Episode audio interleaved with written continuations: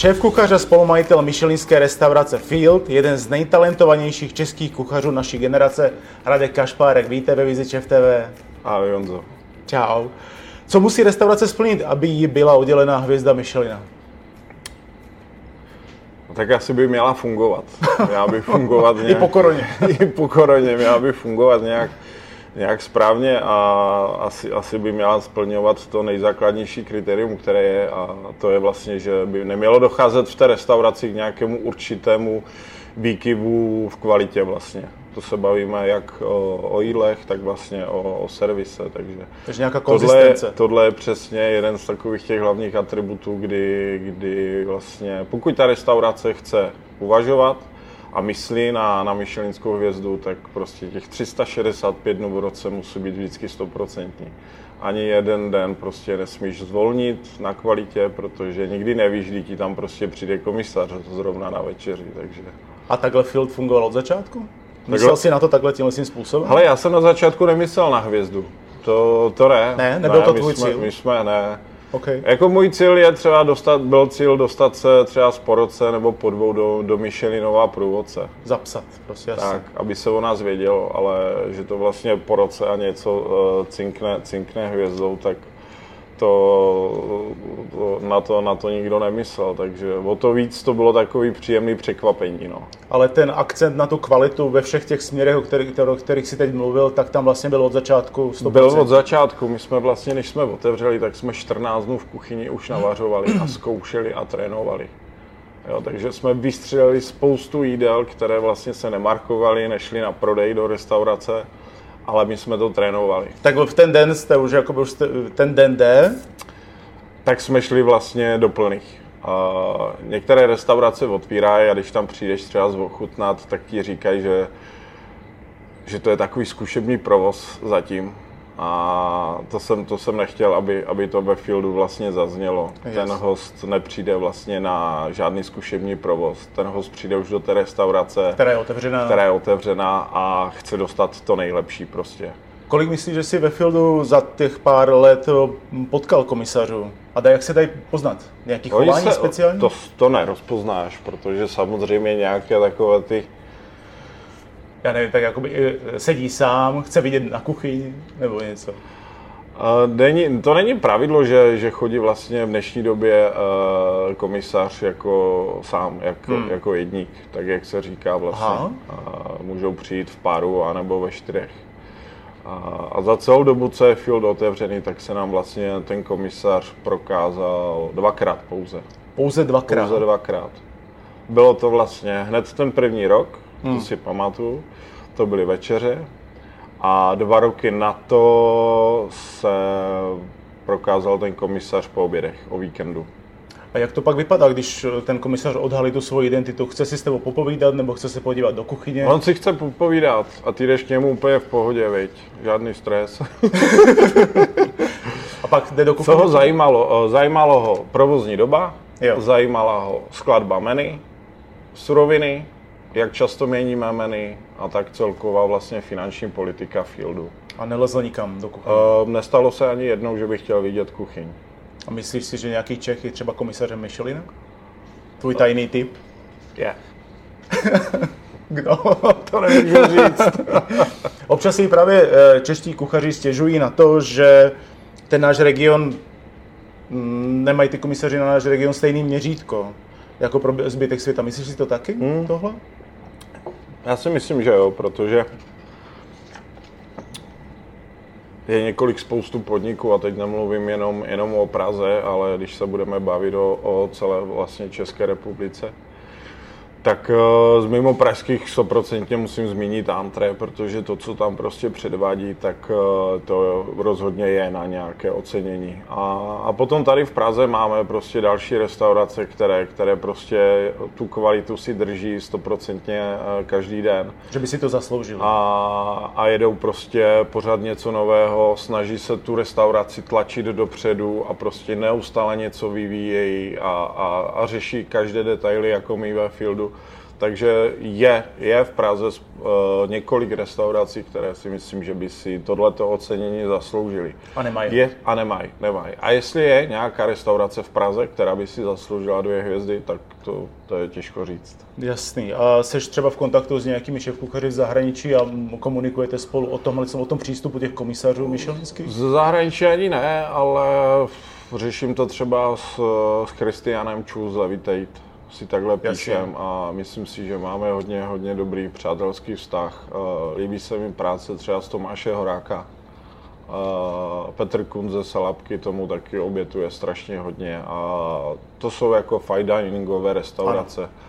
A teď třeba zmíním jednu restauraci, která by si minimálně Biba zasloužila a to je třeba neříkám legendární, legendární to bude za několik let, ale je to výčep na Koronní ulici, kde prostě Jirka Hrachový předvádí neskutečné bomby a je to, je to super. Nedávno jsem tam byl právě na nedělním obědě s rodinou a fakt jsme si to užili. On to na nás vysolil úplně do plných. No. Tak, tak třeba to tam za chvilku cinkne. Tak třeba uvidíme. jo, já bych si to jedině přál. Nejsem takový ten typ člověka, který prostě jenom já mám hvězdu a nikdo je okolo ji ne, nebude mít. Naopak prostě, ať, ať je víc těch podniků v Praze prostě kteří, kteří tohleto ocenění mají. To, to, to bude jedině líp prostě pro českou gastronomii a celkově v tom měřítku prostě se na nás začne koukat úplně jinak. Souhlasím, naprosto právě. No.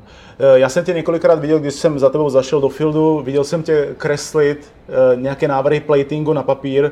Je to ten start, je to ten, jakoby ten moment, kdy ty začínáš dělat nový pokrm nebo nový servis? To já si to kreslím, protože strašně zapomínám. a je to ten bod, kdy to začíná? je to ten bod, ale kolikrát vlastně to, co si nakreslím na ten papír a dám potom na ten talíř, tak zjistím jednoduše, že to je hruza.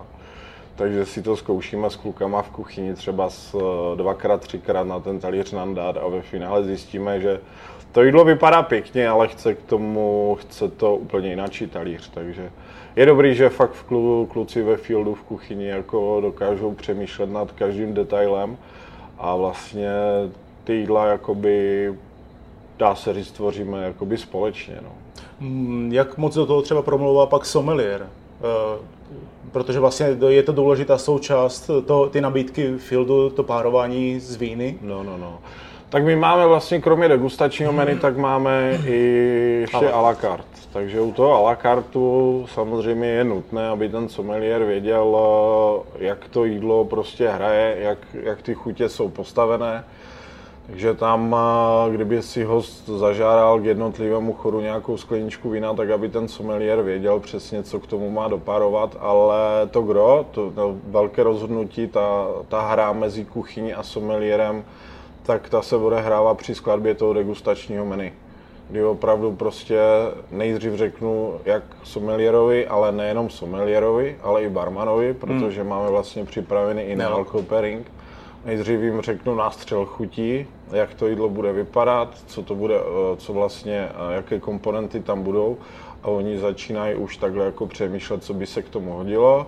Pak to dáme na talíř a společně to ochutnáváme. A barmani dělají nealko pairing a sommelier prostě eh, k tomu jenom doparuje víno, nic víc. A vždycky to doparuje super.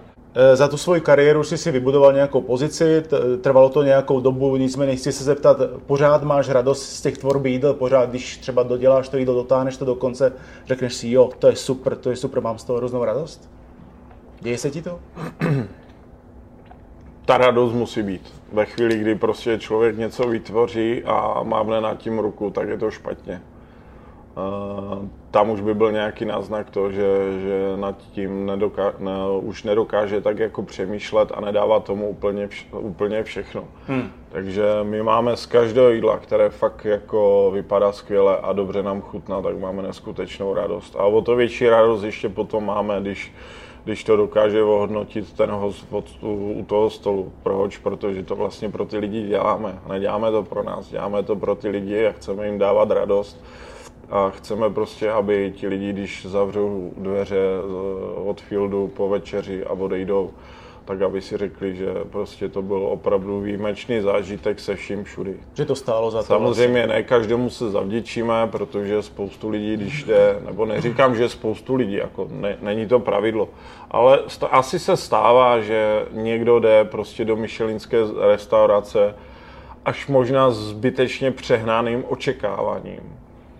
A, a pak si řekne, no ty jo, tak jako dobrý, ale já jsem čekal jako něco lepšího, když mají hvězdu. No, ono jako co, co by člověk čekal lepšího? Důležité je, že prostě ty suroviny, které my máme, tak, tak uh, zacházíme úplně s nimi s tou největší pokorou prostě a fakt přemýšlíme nad každým detailem, jak tu surovinu vyzdvihnout, jak si s tím vyhrát, aby ten host to měl prostě nejlepší. To je právě ta otázka toho, jestli ten host, pokud jde do tak dobrý nebo tak, tak prestižní restauraci, jako je Field, měl být dopředu trošku připravený a měl vlastně nastudováno, jaký je to koncept a o co tam vlastně v té restauraci jde. Může, může jako dopředu si něco nastudovat, ale je to zbytečný, to není nějaká, to není nic, nic důležitého. Tam no dobrý, ale tak nejdeš do hospody na Plzeň, kde prostě víš, že v různých hospodách teče prostě Plzeň z pípy, že? Tak od Fieldu už se za, za, za nějakou tu dobu, co, co Field je na trhu vlastně, na, na té gastroscéně, tak už, už má nějaké, nějaký věhlas, má nějaké jméno a pokud se budeme bavit o, če, eh, o české klientele, tak eh, ty z většiny, z, vě, z drtivé většiny už asi tak jako tuší, co, co, co můžou ve fieldu očekávat.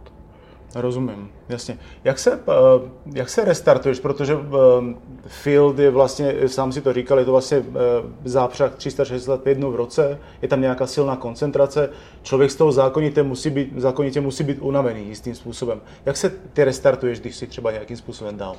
Jak se restartuje? Co tě nakopne? Co mě nakopne? Zpátky. No, asi mi nejvíc nakopne rozmezí, ranní rozmezí mezi 8 hodinou raní a 11 hodinou dopolední, když zvládnu 6-7 káv, tak... To je ten tvůj rituál. To je, to je můj rituál, to je takový ten restart.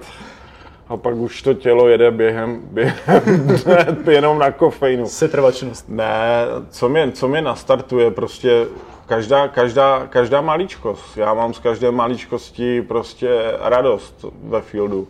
Nastartuje mi to, že prostě ráno musím stanout a už jsem servaný, unavený, ale vím, že prostě pojedu do práce a máme v plánu vymýšlet něco nového a strašně se na to těším. A potom, když přijdu ráno do kuchyně, tak vlastně obejdu všechny, pozdravím, podáme si ruku a hele, dáme kafe, zajdeme si na cigo a prostě je pohoda a jdeme společně makat tohle, tohle je vlastně takový to, co, co toho člověka motivuje a hlavně musíš tam lítat v té kuchyni, aby si motivoval i ty ostatní zaměstnance. Já nejsem takový ten typ šéf kuchaře, který by si nejraději udělal nějakou svoji budku prostě, hmm. kde by, kterou by měl prosklenou a sledoval by, jak to funguje v kuchyni a jenom by si dělal nějaké papíry, to by mě absolutně nenaplňovalo. Já prostě musím tam lítat a chci být součástí toho týmu a neustále s něčím pomáhat, zkoušet, tvořit a tak. To je ten tvůj přístup vlastně šéf kuchařský.